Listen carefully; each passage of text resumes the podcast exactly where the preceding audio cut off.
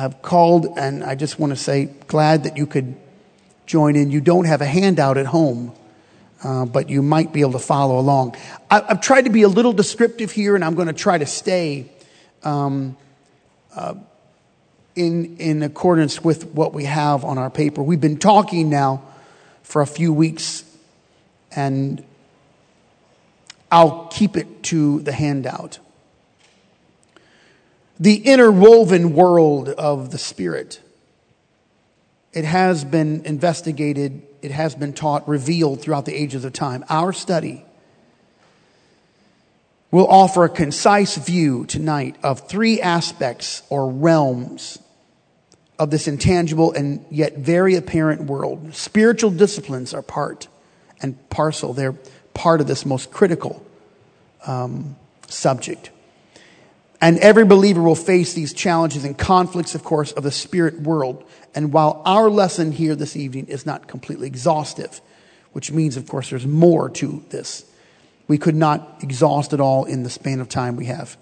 There are some immutable points that guide or must or should guide our spiritual walk through the disciplines defined by the scripture.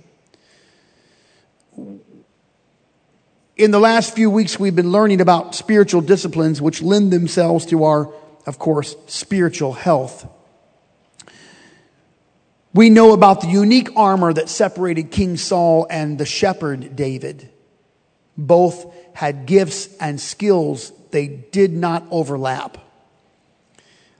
In brief, here tonight, I would remind you how we talked about the whole armor of God, which simply implies that no part should be left out. The whole armor of God. We spoke of it. Paul gives us imagery that speaks to the advancing believer, not the retreating one. And in that script, we learn about spiritual wickedness in high places, principalities. These are rulers or governmental spirits that rule the world. They do not rule us. Once Paul, once again, Paul is very descriptive in revealing the boundaries of the demonic world. He will reveal the boundaries because the Bible says the rulers of the darkness of this world, they do have boundaries. Eventually, we want to talk about the fruit of the Spirit and the gifts of the Spirit which must be connected for them, for them to be effective and true. And then they should be pursued. We're going to talk about that, not here tonight, but we're going to talk about the fruit of the Spirit, and then we're going to talk about the nine gifts of the Spirit. And in reality, there's more than nine because there is the gifts of miracles. But we categorize them in kind, the gifts of the Spirit, and we intertwine that with the fruit of the Spirit. But before we can get to the study of the fruit of the Spirit and the gifts of the Spirit, we must uncover three realms that exist in this world today. First and foremost, there is the Spirit of God, the Holy Spirit. It is the all encompassing Spirit, without beginning, without ending. Now, we call him Holy Spirit, the Spirit of the Lord, He is eternal, omniscient, He is immutable. Nothing is without Him. All things exist by Him, through Him. He is both in the temple and without the temple, or as the Bible's first words proclaim so boldly, in the beginning, God. In the beginning, God. Genesis 1 1. And that's it. Everyone say that's it. Didn't Bugs Bunny used to say that? That's all, folks. That's it. When we begin anything in this life,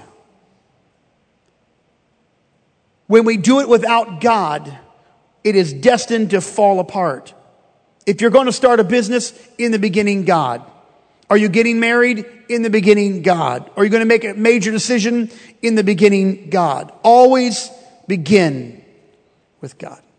What did the Lord say? Did the Lord t- tell you to move? Did he, did he tell you to stay? Did he tell you to advance? Did he ask you to be silent? Is now the time to speak? In the beginning, God. If you're not seeking the Holy Spirit and His direction, then you are akin to a sailboat without a sail. languishing or adrift on a wide open ocean. No purpose, no direction, which always results in an unknowable destination. Doing life, going about life without God, hear me tonight. It's like sailing in the Indian Ocean with millions of square miles of water, but no destination, unknowable, no direction. You have to have the Lord in your life. You are the children of the Most High God. You live under a different law. It's the law of Christ. So if you walk out of this building and you have a tough time remembering what I've taught tonight, remember this. In the beginning, God, because all of our well-intentioned deeds and all of our physical endeavors must begin with the Lord, the Spirit. That is the first realm is the Holy Spirit. And the reason why we know it's the first realm is because the Holy Spirit preceded all things. The Spirit always was. There was no beginning of the Spirit. The Ancient of Days, by its own definition, indicates he was without beginning. The second realm here, if on your page, if you're looking at this, it's, we'll call it the demonic spirit or spirits. Demonic. These are dark spirits. I'm not going to spend much time on this tonight. We've, we've done a little bit, but we can revisit this demonic spirits. There's another realm of demonic spirits. The third realm is the human spirit. Everyone say, my spirit. All parts of life, all realities, both visible and invisible, feature spirits. The Holy Spirit, demonic spirits, or the human spirit. The human spirit is who we are as a person. It's our persona, personality, disposition which is most easily identified as our overall attitude. However, I hope you can hear this with your ears. A person's attitude is not the final measurement of the human spirit. It's just the most basic way that we understand the human spirit. Let's do this again. The Holy Spirit, the demonic spirit, and the human spirit. The Holy Spirit is eternal. The Holy Spirit is eternal. The demonic spirit or spirits, because there's many different types of them, they all have the same intent. We can describe them in a general way. They were created as holy, but rebelled.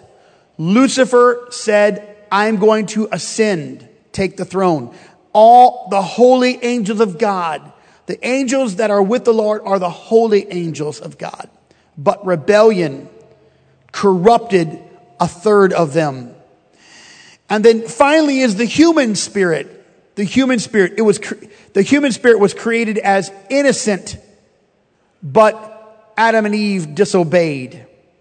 So the human spirit is created innocent, but that was for a particular time. Now notice the two destructive measures. Rebellion and disobedience. Always destruction rebellion, and disobedience. The most destructive forces we could ever have in our lives employ rebellion and disobedience. Rebellion, disobedience. The human spirit, my spirit, your spirit, has its own will. W I L L. You are a free moral agent to do whatever you wish to do. You are unique in creation. While all of creation bows to the will of the Father, you have the ability to deny the will of the Father. Yes, you do. Even Jesus Christ in his flesh, when he was praying in the garden, he had to, he had to humble his flesh and say, nevertheless, not my will. What will was that? That was the human dual nature of Jesus Christ. Nevertheless, not my will, but thine be done. If he had to do that, how much more do we have to do that? All right. Are you still with me now? So I, I have to lead us into this because there's a myriad of directions we can go. We have to stay on and know what the plight is of the believer. What is the plight? What is our purpose? Where are we headed? So I'm going to just refine it in just a few, maybe three different areas of, of, of interest for the believer. You and I, we are the believer. And we're talking about our spirit, your spirit. The first plight is, we'll just, we'll reduce it to one word keep. It's to keep, to keep, keep, keep. It's a powerful word, keep. Psalm 34, keep. It's on your handout. Keep thy tongue. Keep it. Keep it. Keep your tongue. Every time you want to open up your mouth, keep your tongue. Keep your tongue. Because words are like bullets. Once they are spoken, they can never be retrieved. Keep your tongue from evil. Keep it. Thy lips from speaking guile. Keep. Some things are better kept than shared. Verse 14, depart from evil, do good, seek peace, pursue it. But it starts with keeping your tongue from evil. Proverbs 4:23, keep thy heart with all diligence, for out of it are the issues of life. Keeping. There's something about keeping, the plight of keeping yourself. Because your human spirit would like to divert from the will of God. I don't trust my heart. I trust the direction of the Holy Ghost. I want to make, I want my heart to be in subjection to the Holy Spirit. My spirit in line with His Spirit. But it's easy for our spirits to get out of line with the Holy Spirit. It happens so quick. It happens so quick. Arrogance or, or pride or, or, or, or, or I have fear or doubt. It's very easy. Everyone does that from time to time. So let me just define this way to keep. And, and, and here's how we're doing it we are keeping by protecting our spirits with boundaries. There's boundaries. When you, uh, when you give access to false doctrines, to people who don't keep their tongue, you, you're, you're, you can't go out of your boundaries. Those boundaries are, are critical to your life. If you have a child that likes to wander around the house, you might put them in a little, a little playpen. If you have if your, if your kids are older and you, you have a backyard, it's nice to have a fence. Um, the boundaries are critical. A couple of people died right on Highway 40 here a couple of weeks ago. They passed away. Someone crossed the middle line. They're, they're reconstructing the accident.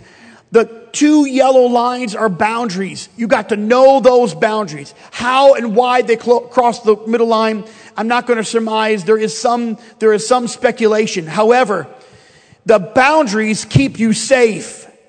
Many people try to, try to rebuke or to take issue with the boundaries of holiness. The boundaries of holiness keep you safe, ladies and gentlemen. They're not, they're, they are not weights they are, they, they are not constricting. They are not chains. Those boundaries keep you safe on a road. No one drives safely without boundaries. They say on the Autobahn in Germany, if you have an accident, most accidents, people die because there's no boundaries and there's no speed limit and you can go 150 clicks or 200 clicks or whatever it is per hour. You can, you can just fly down the Autobahn. There's no, there, there's no limitations. A life without limitations is sure to destroy the self and other people. Boundaries. What are the boundaries? You keep your spirit from with boundaries. What is it that you won't put in front of your eyes? When have you told yourself no? What is it that you won't say or you won't listen to? What is it that you won't engage in? Is there anything off limits to your life? See, the difference between, between uh, uh, uh, the church and, and maybe a, a military uh, a group is that, is that you have to seek out your own salvation with fear and trembling. I only am responsible to preach the word. I'm not running around trying to find out what you're doing. You've got to take responsibility for where you go, what you say, what you do, who you engage in, who's at your table, or what table you sit at. You've got to learn how to keep yourself, keep your tongue, keep your mind, keep your spirit. Because when you don't have boundaries, your spirit will drift over the lines. Mm-hmm. I think today we've lost the power of personal convictions. And we, we now have a, a, a, huge generation of people who are asking pulpits, preachers, pastors, leaders, spiritual directors, spiritual people to give them boundaries or convictions. I have my convictions. Some of you couldn't live by my convictions and I couldn't live by yours, but I have my convictions. You know, there's the Bible, it's the Word. There's the principle, comes from the Word. And then there's my convictions that I have personally for myself. Cause I know what my spirit is susceptible to and your spirit. Your spirit can be infected real quick. It's an infection real quick. I'm, I'm, I'm amazed. I've been to the gasoline station about four or five times in this year when something happened. And I, I don't understand. There's a lack of respect at the gasoline station. At the Shell station here, and also uh, at, the, at the, the station in front of Kroger. I don't know what they call it, just the Kroger gas station. Four or five times this happened to me. Um, and I'm sympathetic to people who have addictions. Okay, no big deal, we'll pray. People have all kinds of different addictions. But I'm just, I'm amazed at the disrespect that people have towards flammable liquid. And when I saw that woman flick her cigarette out right next to the place where she was pumping gas, I thought, I got to preach a sermon called Smoking at the Gas Station. What is going on? Four or five times there's, there's a cigarette thing. A Do they not know? There's a boundary, and the boundary is gasoline and fire. Spark. What happens? When you, when you get flagrant in your living, you'll do things that could, could explode and destroy life. And trust me when I tell you, you don't know where that will end. You don't know where it will go. You've got to protect your spirit, your mind, your thoughts, where you go, what you say, your spirit. Now, people have addiction of smoking. I get it. I, I'm, I, am hoping they can do better. I'm hoping they can get rid of that. It, it, it, I know it hurts the body. I'm not talk, I'm not, I'm not poor mouthing people have addictions. I'm just saying whatever your addiction is, don't combine that with flammable liquid. You would think that people would know this, but I also sometimes falsely assume that believers know what is dangerous to their spirit. You've got to live by a boundary. Keep it. Also in defining is to guard your life by principle living. Principle living. Where did the principles go? What are your principles? You live by principles. And lastly, you follow the path of the righteous. Listen, you don't have to recreate the wheel. There's a lot of wonderful people who've struggled right through where you are. There's a well-worn path for every person who's ever struggled in this life. You are not the first person to suffer. You're not the first person to have loss. You're not the first person to lose a loved one. You're not the first person to go through, through bankruptcy or, or have a horrible situation in your childhood. You're not the first person. People have come out of that, choose that well-worn path of the righteous by doing what is right in the sight of God over and over and over again. It's not rocket science. Here's what you do. You get up on Sunday and you get in this house. You love God. You put everything else out on the outside. Like we were, like we learned on Sunday night. You put everything outside of the, of the, of the tabernacle and you get inside. You put it all outside the tabernacle. When you come in, you bring your best to God in the tabernacle. Listen, I'm not talking about whitewashing issues in your life but give yourself a reprieve and your spirit a reprieve by coming to the house of God with your arms and your heart wide open. It's a path. You follow the path. Listen to Pastor. Do it for 10 years straight. Don't miss a service except if you are sick, if you're on vacation, or if you have to work. Do it for 10 years straight. And in 10 years, I promise you, every time in the marination of the Holy Spirit that exists in this house, His Spirit will start to transform your spirit. That's right. Even when I don't think, I don't know if you feel this way. Even when I don't think church is at its top peak, there's always something wonderful that helps me. there's always something good. When my expectations are high, it's always good. Amen. This is about keeping you. Number two is about confession and repentance.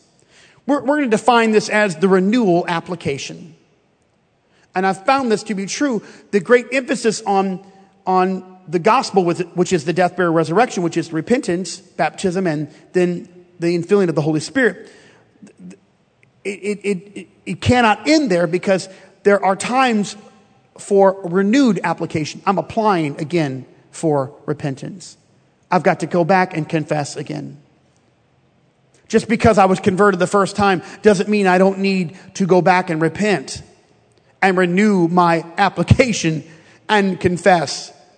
This is what John said in verse 8. If we say that we have no sin, who is he talking to? He's talking to believers. Brethren, we deceive ourselves. The truth is not in us. If we confess our sins, he's faithful and just to forgive us our sins to cleanse us from all unrighteousness. If we say that we have not sinned, we make him a liar and his word is not in us. Hear me, ladies and gentlemen. You're not going to live this life unstained. So the defining moment here on your handouts, it is the ongoing cleansing of life, the cleansing of life. The Bible says you are washed by the water of the word. Give your brain a bath. Give your spirit a bath.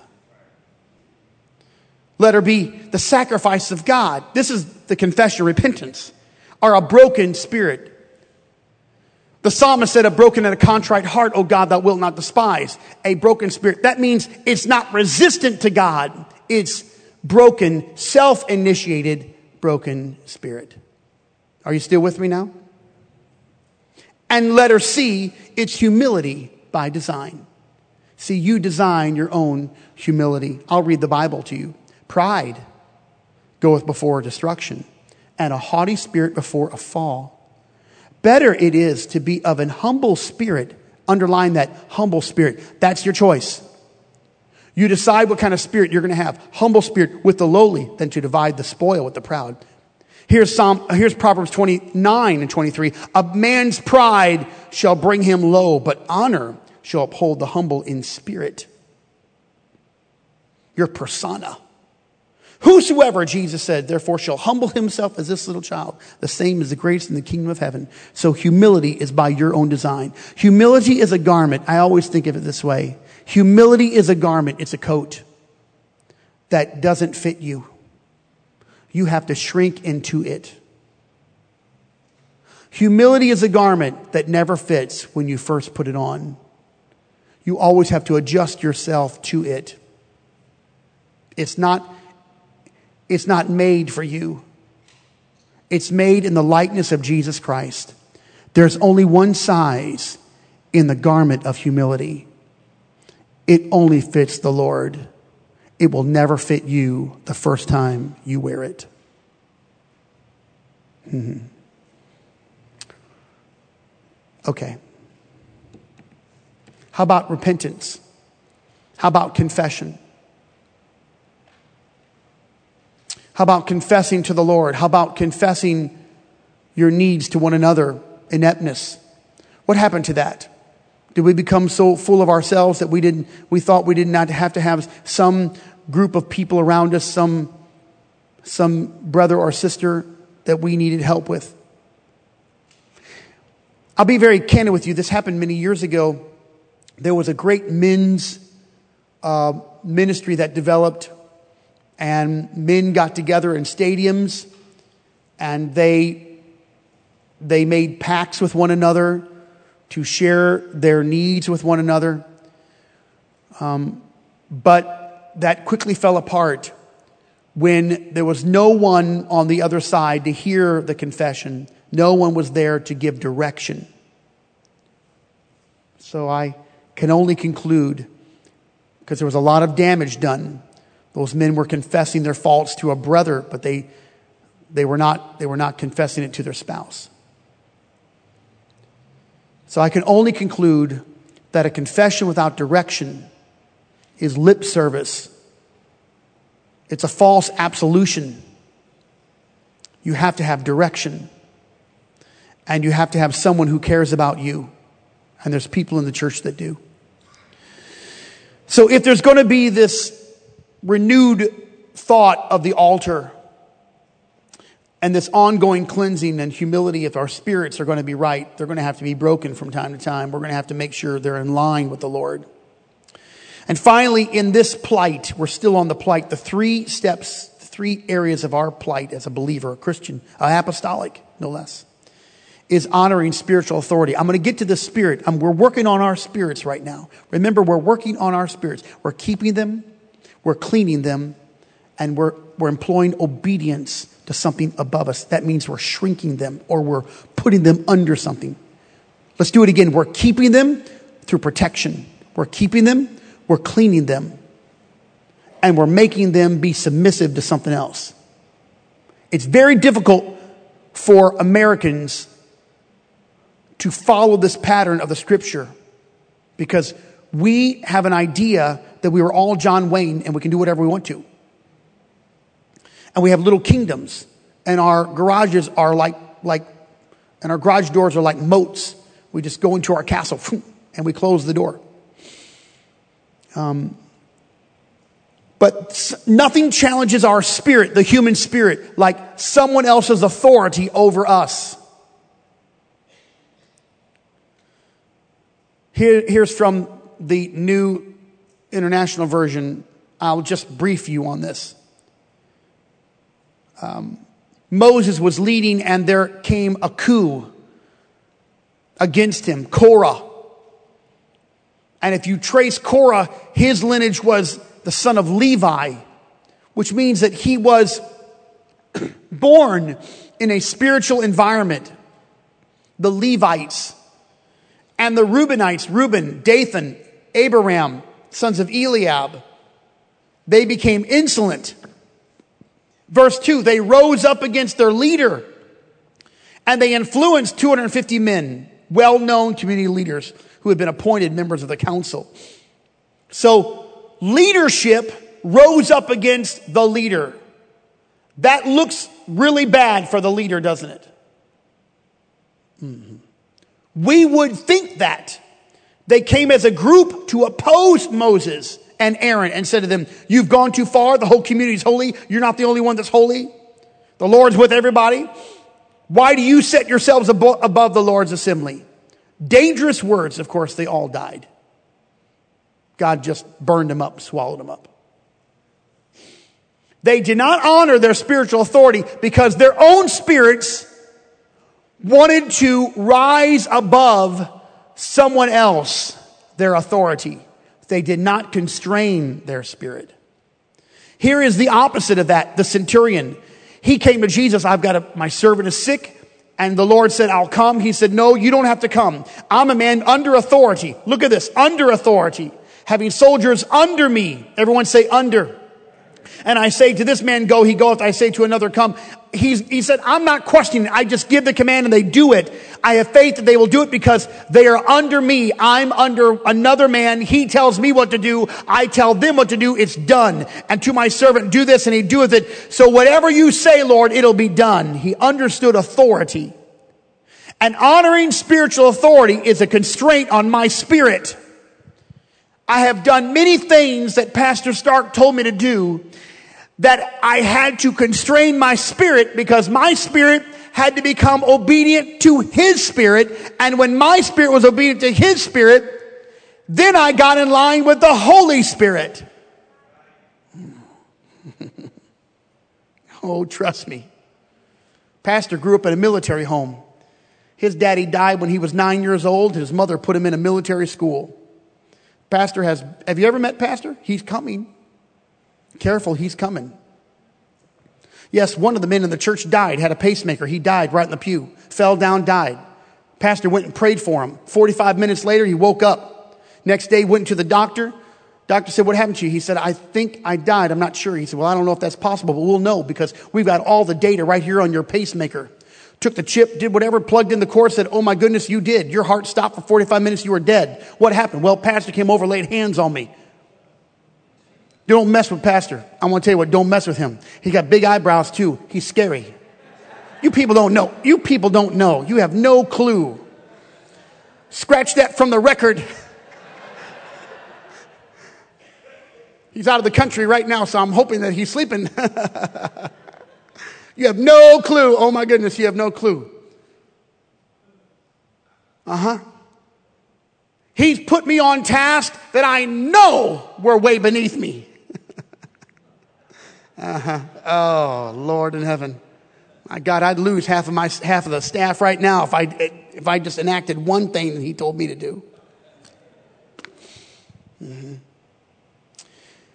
When I humble my spirit, when I came under authority, then the Lord gave me authority because no one has authority of the Holy Spirit until they learn how to constrain their own spirit under spiritual authority. Trust me when I tell you, it's proven time again. And this is how we do it. First, it's recognition. Recognition by submission. Recognition by submission of the human spirit. I'm submitting the human spirit, my spirit.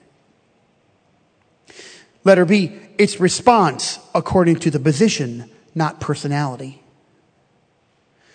When I have my human spirit in line, I'm responding to the position, God's authority in position, not the individual's personality. How many times have I heard that? Well, I just don't like that guy, so I'm not going to follow him. Hold on a second. Was he called of God? I don't, I don't really like that woman. I don't like that individual. You know, I don't really want to be, well, wait, were they called of God? Yes. Are they, are they, are they anointed? Yes. Did God put them over your life? Yes, but I don't like the way they approach me. So sorry we're not all Zig Ziglar or Dale Carnegie. And we didn't learn how to win friends and influence people. Go check out the prophets. They weren't warm and cuddly. Prophets are not warm and cuddly. A real prophet is sort of well, they're, they're strange. They're odd people. They really are odd people. We have a trouble with, with that because we don't know how to handle them. Prophets and pastors are very different, even though a pastor can move in prophecy and I'm not talking about the gift of prophecy, I'm talking about, I'm talking about the, the office of the prophet. They're very odd people. Go look in the Bible just to, just to expound on their sermon. One prophet laid on his side for three months in the street, turned over for another three months just to give an example of his sermon. Odd folks. Go find out what John the Baptist was doing in the wilderness. People came out to see the show. Even Jesus said, What did you come to see? A reed blowing in the, in the, in the wind? Is that what you came to see? No, you came to see power. So I'm not always inclined to agree with personality, but I always recognize the position of authority. That's critical. And if you defy the position of authority, well, then you have to take that up with God. That doesn't mean that whoever holds the position should not carefully guard what they do and say. And finally, letter C. It's under, not even. That's Korah versus the centurion. See, that's how you know if you have your spirit in line with the Holy Spirit. It's always under, it's not even. It's not even. It's certainly not over. This is what Korah tried to do. You take too much. We're all holy. We're just as holy as you are. We're just as good as you are. Hey, Aaron and Moses, everybody here is holy. We're leaders too. What makes you think that you're above us? Well, I'll tell you what made him think. It was God that did that. It was God that did that. But our spirits, our human spirits, sometimes get out of line and we cross the boundaries.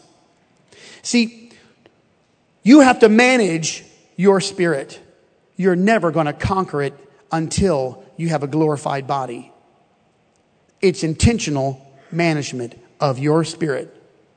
You're always going to have to manage your spirit. Let me just tell you, it doesn't matter what kind of personality you have or what chart you have. Somebody in this world makes you mad. It could be someone you decided to marry. Tough luck, Charlie Brown. Somebody knows how to push your button and just say something it could even be, chances are, someone knows how to give you the look. Come on, I got to get a witness in this house. And you just, ooh, that just like, like, like chalk on a chalkboard, like nails on a chalkboard, just grinds you the look. Don't you look at me like, did you see how they looked at me? And it will anger you. Somebody, because there's going to be a trying of your spirit. Someone's going to say something, do something, act some way that messes you up in your own spirit. And you're going to have to manage yourself from here, from now till Jesus comes. Managing your spirit is one of the greatest tasks you'll ever do. Managing your spirit. Let me just point out a few things in our, in our study here tonight. And one of those things I want to point out, and I had to kind of push everything together. I'm sorry, I meant to give you some spaces, but I only wanted to give you one page. So this would be better if I had a little setup and a couple empty places here. But I want to talk about the demonic spirit and the human spirit for a little bit. The demonic spirit, the devil is is likened unto a lion.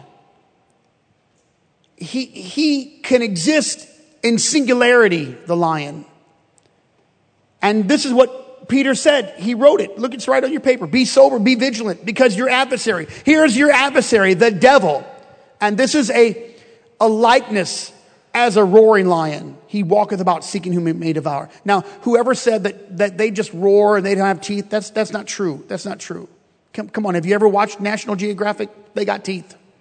I don't know who defanged the devil, but that's not in the scripture. They do roar and they do have teeth. He's got big teeth. He's massive.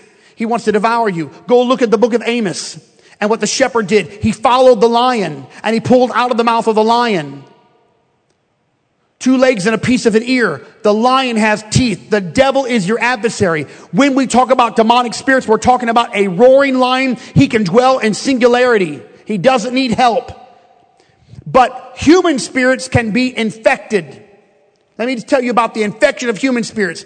If you open up your spirit, there can be other dark spirits attached to your spirit, and that gets very convoluted. Because some people just have bad attitudes, and some people have more than just bad attitudes.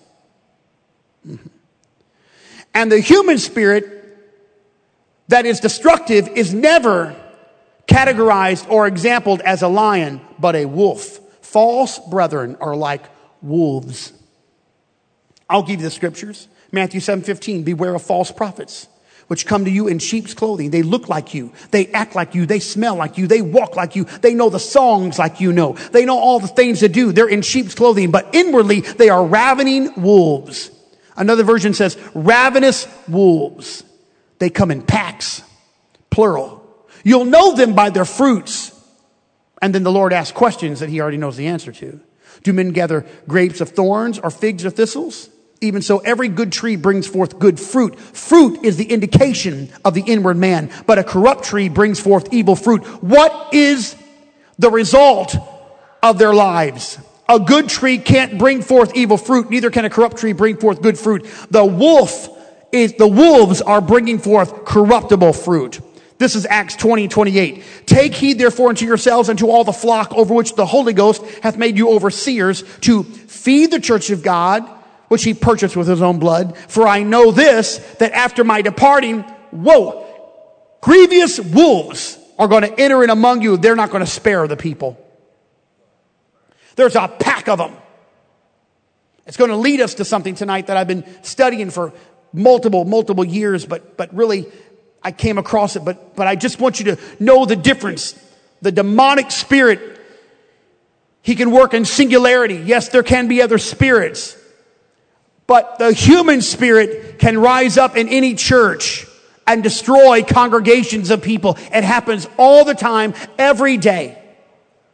Men get together and contrive. Women get together and contrive. Couples get together and talk about what's going on until they finally decide they're going to have a coup because they're not under, they're even. They're not under, they're over. Now, I don't, at this juncture, right as I'm standing here, I, I have no axe to grind with my own people. We, we are probably in better step in unity than we have been in many, many, many years. So when I teach this, I'm teaching a preventative medicine because I found out it's a lot better to prevent the problem than to go through the surgery and the rehabilitation. Give me the way to avoid the problem. I'd rather avoid the, the, the pothole than to be stuck in the rain changing a tire.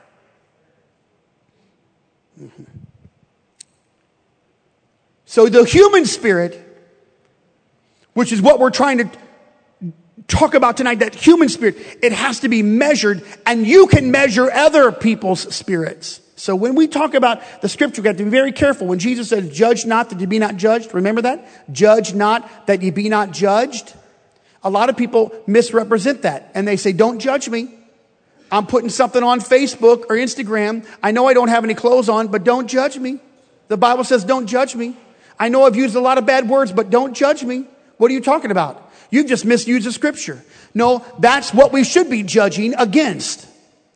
When Jesus says, don't judge as you might judge, it's not about, it, we're not talking about sinful practices or evil spirits. Watch what the Bible says. 1 John 4 1. Beloved, believe not every spirit Every person who speaks anything has got to be measured and filtered by the Bible. Everything. But try the spirits, whether they are of God, because many false prophets are going out into the world. Don't you know that? Now I'll just I'll just lay it out because I've, I've the older I get, I'm losing my filter. terrible thing. I need my wife around all the time. Don't talk to me without her.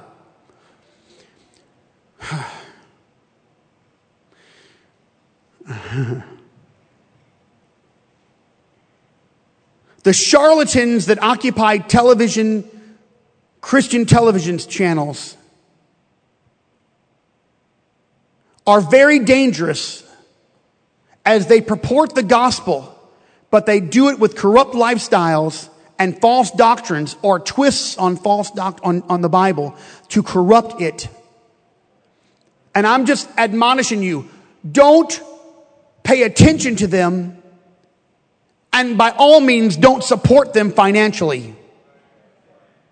You don't know what they do after their show is done. I do know what they do because I have some friends who are backslidden apostolics and they've gone to those meetings and one of those people that got done singing before the preacher, so-called charlatan guy got up to speak, they went to the second floor where there was an open bar and by, by the time the evening was out, all of them that were on the show were stone cold drunk. Hear me when I tell you, it's a facade. Try the spirit. That's not the only place to try the Spirit. I want to try the Spirit to see whether it's of God. Be careful, ladies and gentlemen.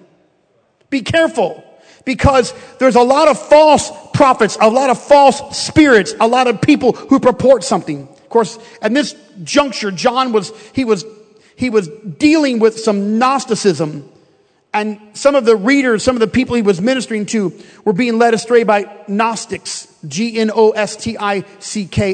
The Gnosticism of his day. So, the human spirit and the human spirit can latch on to false doctrines or concepts that are not truly biblical or they're close to biblically sound, but they're not right. Okay, are you with me here? I want to make sure that I'm speaking as clear as I can without being offensive. But maybe offensive is better. Who knows? Let's just get to this last part because it's 724 and I have, you have 12 lines to fill in. I want to talk about the church bully. This has been, this has taken me a little while. And, and, and I have to tell you, I should have put his name down, but a couple of these come from Thom Rainer who is one of my, Thom S. Rainer, who is one of my favorite writers, but I've added and kind of rearranged some things out of my life experience and, and, and my father's church and pastor's church and where, where I've been 19 and a half years now. We're working on 20. Let's see if we can get to 20. That's in October. The church bully is somebody who has multiple traits. And I think that there's more than this, but, but once again, we can't list all of these. And the church bully doesn't need to be somebody who has all of these, but their spirit is certainly corrupted. I want to guard you against this so that you don't become that. And if you see it, then you know that's not right. See, the first thing of the church bully is they need to be needed. They have a need. They have a need, and the need is to be needed. Now, that could be a very dangerous individual. Be very careful because they use that as a platform to get where they want to be. The second trait of that, of that individual is that they routinely usurp pastoral authority. Usurp pastoral authority. That is, that's Absalom who stood in the gate and took the grievances of the people before they got to his father David. When they came to, to, to share information with, with, with David, Absalom interrupted them and said, My father doesn't have time, but I care for you. The king, he's busy, but I've got time. The usurping pastoral authority. Number three, they seek personal and self-serving agendas. Find out what the motive is. Here's what I always say. If you find the motive, you found the man. What's the motive? Let's have a cup of coffee. What's the motive? I wanted to give you a flower. What's the motive? It has poison ivy on it, but I wanted to give you the flower. I don't know. I'm just. I know when people give me like cheesecake, the motive is to make me fat. I understand that. And I rebuke that fatness and eat the cheesecake anyway. I rebuke the calories. So what, what is the motive? Self-serving agendas. You see, the unity of the body is the most powerful tool that we have. Unity in the church is the powerful tool of the church. But self-serving agendas always interrupt the unity of the body. There's a reason why, there's a reason why Joshua told the people not to speak. We're going to march around seven days and don't say anything. But the, the consternation that you have if you read your Bible is that God never told the people not to speak. Joshua did. God said, march around the city. Joshua added, and don't talk. God didn't tell them not to talk. Joshua said, don't talk. When we get to the end, we're going to shout together. I don't know why, but I just got this little assumption and thought. He remembers how that 10 spies outruled him and Caleb 40 years prior, and he was not going to take a chance on somebody opening up their mouth and usurping authority and having an agenda and ruining the whole battle. Mm. The bully has an agenda and they're after it. Number four, they seek alliances because they're building a kingdom. They're seeking alliances. Now, you're going to be inclusive, but don't be exclusive. Let me, let me define that. Some of you are going to, going to get together because you like NASCAR, but no need to ask me. Some of you guys love NASCAR. I'm happy that you like it. The Rainbow Warrior, Jeff Gordon, is that right? I think he retired. Are my NASCAR guys here? Any NASCAR guys here? Couple, three? Okay. I don't mind offending you. If you start chasing me, all I have to do is turn right. Dumb joke. It's a good one, though. I like pull it out whenever I can.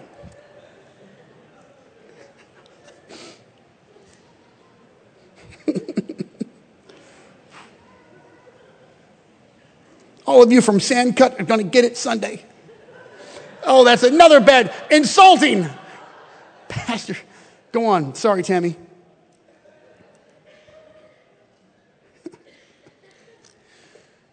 Some of you are going to like fishing. You're inclusive, but that doesn't mean you exclude the rest of the body from your life.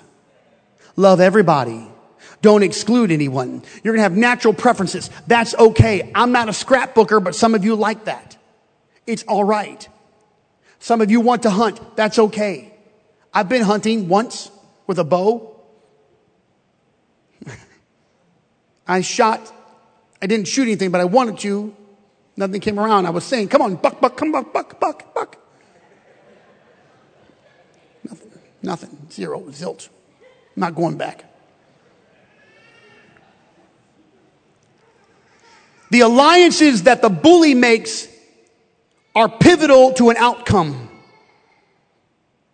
weaving their way into the lives of people because they have a need to be needed. Watch this now, everybody. Be careful. Here's number six. They are opportunistic. They insert themselves in conflicts or successes. They're opportunistic. They're looking for an opportunity to insert themselves. They're looking for an opportunity to insert themselves. They have an entitlement concept. Mm-hmm. Where are we at? We at number seven? They present their preferences as spiritual or divinely appointed. Be careful, ladies and gentlemen, before you ever say, God told me to do this. If you're going to quote God, you better know it's God. If you ever tell anyone it's God's will for them to do something, you better know it's God's will. If you've ever been around me long enough, you'll know I almost never say it's God's will. The will of God. The will of God. I hear people talking about the will of God as if it's a somebody will. Well, who's will of God? Will of God. Will of God. Will of God. Will of God. What are you talking about? The will of God. God's will. Don't open up your mouth and decide you're going to speak for the Lord. Be very careful before you speak for the Lord. And if you hear someone always speaking for God, be very cautious because something's wrong with their spirit. They're, they're, they are, they are presenting their preferences and they're making their preferences spiritual and they sound spiritual. Just because it sounds spiritual, it may just be their own spirit and not the Holy Spirit. Can you discern whether or not it's someone's spirit or the Holy Spirit? Can you do that? You're not going to do it right away. That's why you have to be very cautious. That's why you have authorities in your life to guide you and the word of the Lord to guide you. You have the Bible to read and the word to listen to and the preached word to know. Hmm. Well, I'm, I, am i am feeling right but I don't know how you're receiving it right. But I'll just go on because, because we have lines to fill in. And we're on number eight. And this bully will use dreams. They'll use visions. Listen, I, I, grew up in a church where a woman came around. Brother Hudiger can attest to this. A woman came up. She always had a dream for everybody. She was a bully. She had a dream. In fact, I remember two women would have dreams. One had a dream, one had a vision. She had visions. One woman had a vision for all, all kinds of things. She had a vision. I saw this. I don't know what it means, but I have a vision. And she would just say these things. I'm not sure what it means. And it led people to think that she was spiritual and was in tune with God. She said, I'm going to get back to you about what it means. And then when the opportunity came where whatever she said kind of fit or maybe fit, she would say, I think that's what this was. It was from God. And people thought that's a spiritual person. They had a vision. They told me that months ago. And then fi- come to find out she wasn't spiritual at all. She was, she was a bully controlling the lives of people through visions that were not even real. And dreams. Another woman had dreams. She would always walk around have dreams. She would sit down and tell you her dream. You didn't know what it was. She came and tried to get me. And I said, I, you know, I don't really, I don't have time. I gotta go. I gotta go. I got a date. I don't know who I got a date with, but I'm gonna find one before this night's out. I got, I got somebody I'm gotta go date.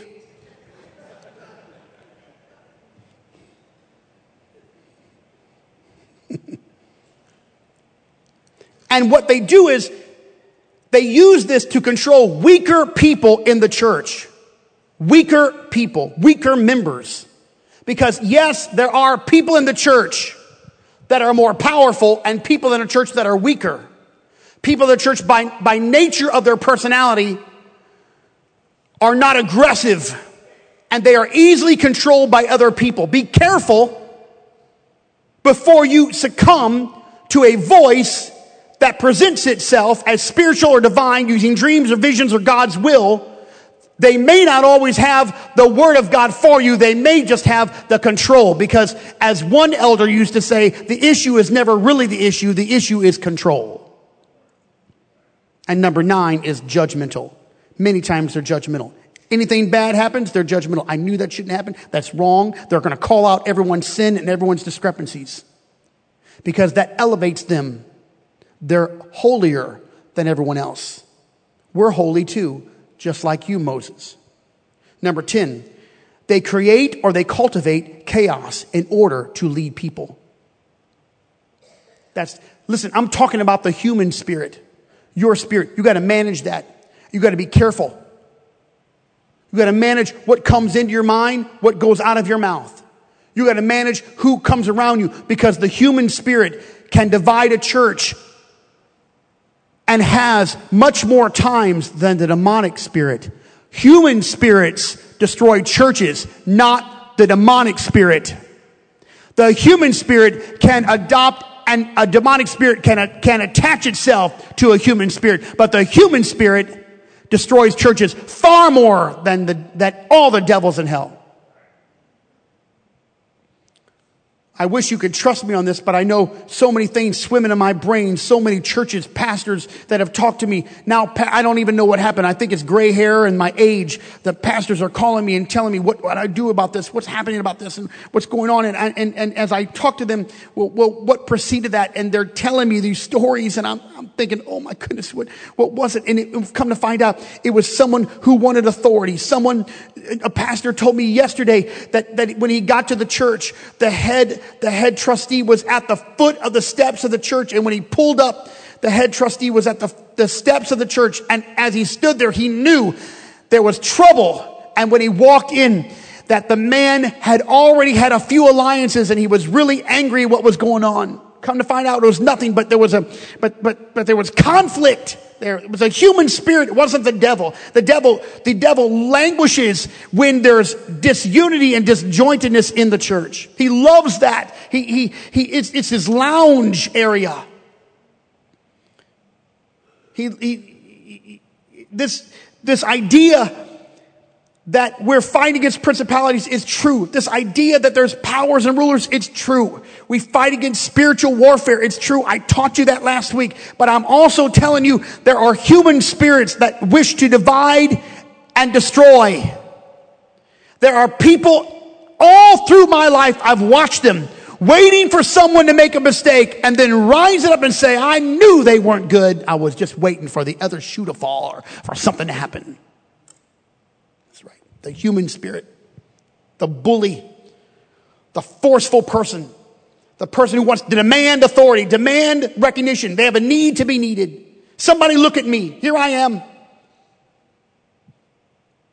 I'm, I'm standing up here to prevent that because I know what it does to the church and I know where we're going as a body of believers. And then number 11, it's division, just plain old division. They use the scriptures, use of the scripture to build their own following. It's division. It's not unity. Hear me. Go back and listen to the wedge. W-E-D-G-E. I preached it long time ago, maybe about four or five years ago. I preached the wedge. If you can find it, listen to the wedge. Anyone who separates you from me is a wolf. It's not in the divine order of God. Anybody who separates you from me, they are ravenous wolves, and there's not ever just going to be one. As I've taught you, they're going to come in packs and they're going to be in the church. How is it that there were false brethren? What is, what does that mean? It seems like an oxymoron. False brethren? False brethren? They're brothers, but they're false. That means they were in the church, but they weren't true brethren. See, you don't have to say true brethren. If they're true, they're brethren. You only point out if they're false. Okay. Are we, are, are we together? Because we've got to be in unity here. It's you and me. I only occupy this position, this position, for a brief period of time. I won't be standing here forever. There'll be someone else standing here. I hope I can stay till October. Or, or maybe a little longer. I hope I can stay for a long time. But if the Lord tarries another pastor and God will put the pieces where he wants because he bought the church. He loves the church. If you only knew the history of where this church came from from 1965 all the way to 1999, you would know we have no right to exist. But God said, I want a church and I want it to be New Life Fellowship. I want it to be this church. I'm going to use it. It's not the only church in town. It's not the only church God can use, but he saved this house. He put his stamp of approval on his house. And he loves the people of this town more than we love them. More than we love them. And he will have a church. It's, it's either us or someone else, but he's going to have a church. So to use the scripture to build the following is also a spiritual thing. And that's a bully that happens inside of the church. Careful now. Careful, careful, careful. There are bully pulpits everywhere. And finally, they often move from church to church after damage is done, and they'll tell you why they moved.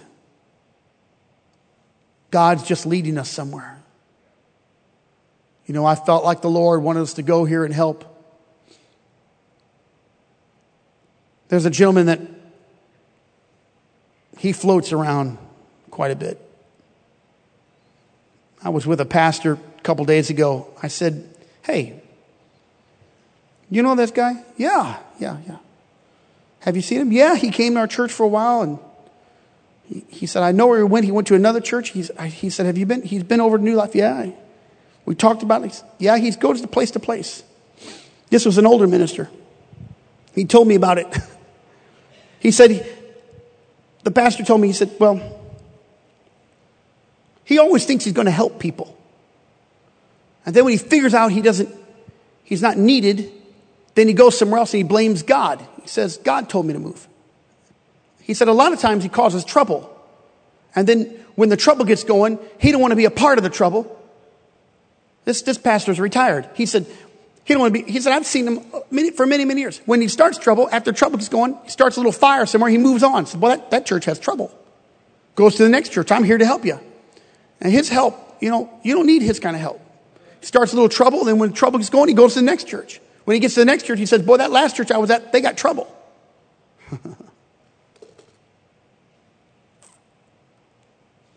and he blames God because he pushes his way inside. Listen, these people who float around and they come around new life every once in a while. They don't give tithes. I'm not their pastor. They can't identify a pastor. They don't serve anywhere. They just come in to soak up. Mm-hmm. And they don't have control of their human spirit. Let me just, let me just, let me show, let me just shoot this one across the bow here for today. This ain't a hookup center for you to come in and find some fine lady. That's called eharmony.com or farmersonly.com or golden50.com.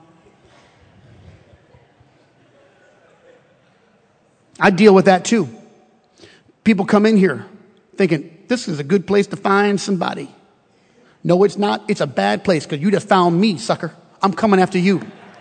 You get your hands off my ladies. You get my hands off my men. You stop posting things. You stop telling people that you're, that you're easy. I'm going to tell you, that human spirit is divisive because there is a spirit of adultery and a spirit of fornication and it's a human spirit and it gets in your spirit and you got to be careful who they are. So I'm watching this from up here. I don't always have the gift of, of discernment. It doesn't always flow through me, but sometimes it does. And when it does, whoa. Many times when I walk by people and I put my hand on them, I feel things. I feel things in the Holy Ghost. In one 40 day fast, I was praying for the whole church. Several people, faces that I was praying for. I saw several people with dark clouds, dark clouds over their faces. And I began to intensely pray for them that the Lord would deliver them from the affliction that they were in. Here, Pastor, tonight, we are a holy people. We're a set apart people. I'm happy if, if, if you find a spouse in the church, as long as you're in the church and they're in the church and that you have something in common besides the church. Because just because you're both filled with the Holy Ghost doesn't mean you're having a good marriage. It just means God blessed you with the Holy Ghost. Thank God. I don't know if you're hearing anything I'm saying, but I, am just gotta, I gotta just tell you right now. Don't blame God. Hear me. The human spirit can destroy anything that is purposed for the Holy Ghost. And all the people said amen. I'm glad if our young people, I don't know what's wrong with these guys. There's beautiful young ladies in the church that love the Lord. I don't know, I don't know what's wrong with these young ladies. There's handsome young men that love the Lord. It's a good place, but it's not a hookup center. And the human spirit is what, is what draws us together and the Holy Ghost inside of you is what draws us together. You know that because your spirit is like a radio transmitter. You can say all the right things. You transmit what you feel. And science even would tell us, I don't know how sound it is, but you meet people 15 feet before you get to them. It's like a wave, a radio wave. You can kind of see it and all of a sudden you are repelled or you are attracted. You are pushed back. You're careful. You can feel it. I can feel the human spirit Sometimes I feel a dark spirit, a different spirit, but I can feel human spirits. And if you've ever gone into places, establishments, you can feel demonic spirits, but sometimes you just feel torn, wounded, damaged human spirits. The human spirit has to be managed. And if you ever encounter someone who decides that they're going to bully the church, they'll always use God to do it. I rarely hear anyone say, I'm just a mean person. You know, I'm just angry that way. No. What's bothering you? You know, I just don't know. I just, I think the Lord wants me to move. Well, no, that what they really mean to say is, I got a rotten spirit. I got a terrible attitude. I'm, I, and, and, and I'm probably going to have to leave because I can't get along with anybody. No one says that. Nobody says that. It's all Jesus. Jesus told me. Jesus told me. Jesus didn't tell you nothing. I'm going to tell you what Jesus told you. Well, I'm not going to tell you right now because we're out of time. I'll tell you later when Jesus told you. All you have to do is open up your Bible. You'll find out what Jesus told you. If you really want to know what Jesus would do, you get in the Word of God. Jesus will tell you. Now, when we get, see, I've got to get here before we get to the fruit of the Spirit and the gifts of the Spirit. Because when we get to the gift of the Spirit, we're praying that the gift of the Spirit would open up. But we want it to be the real Holy Spirit, not the human spirit, working by design of entanglement for the express desire of self elevation. I should have wrote that down. That was going. Leave that on the tape. Amen. So the departure is always a God initiative. It's a God initiative. The bully always uses God initiatives. But we know it's not true. Amen. And everybody said amen. Whew. I don't know. I feel like it was working here. But I know that you received it, but I don't know why I felt like I was working.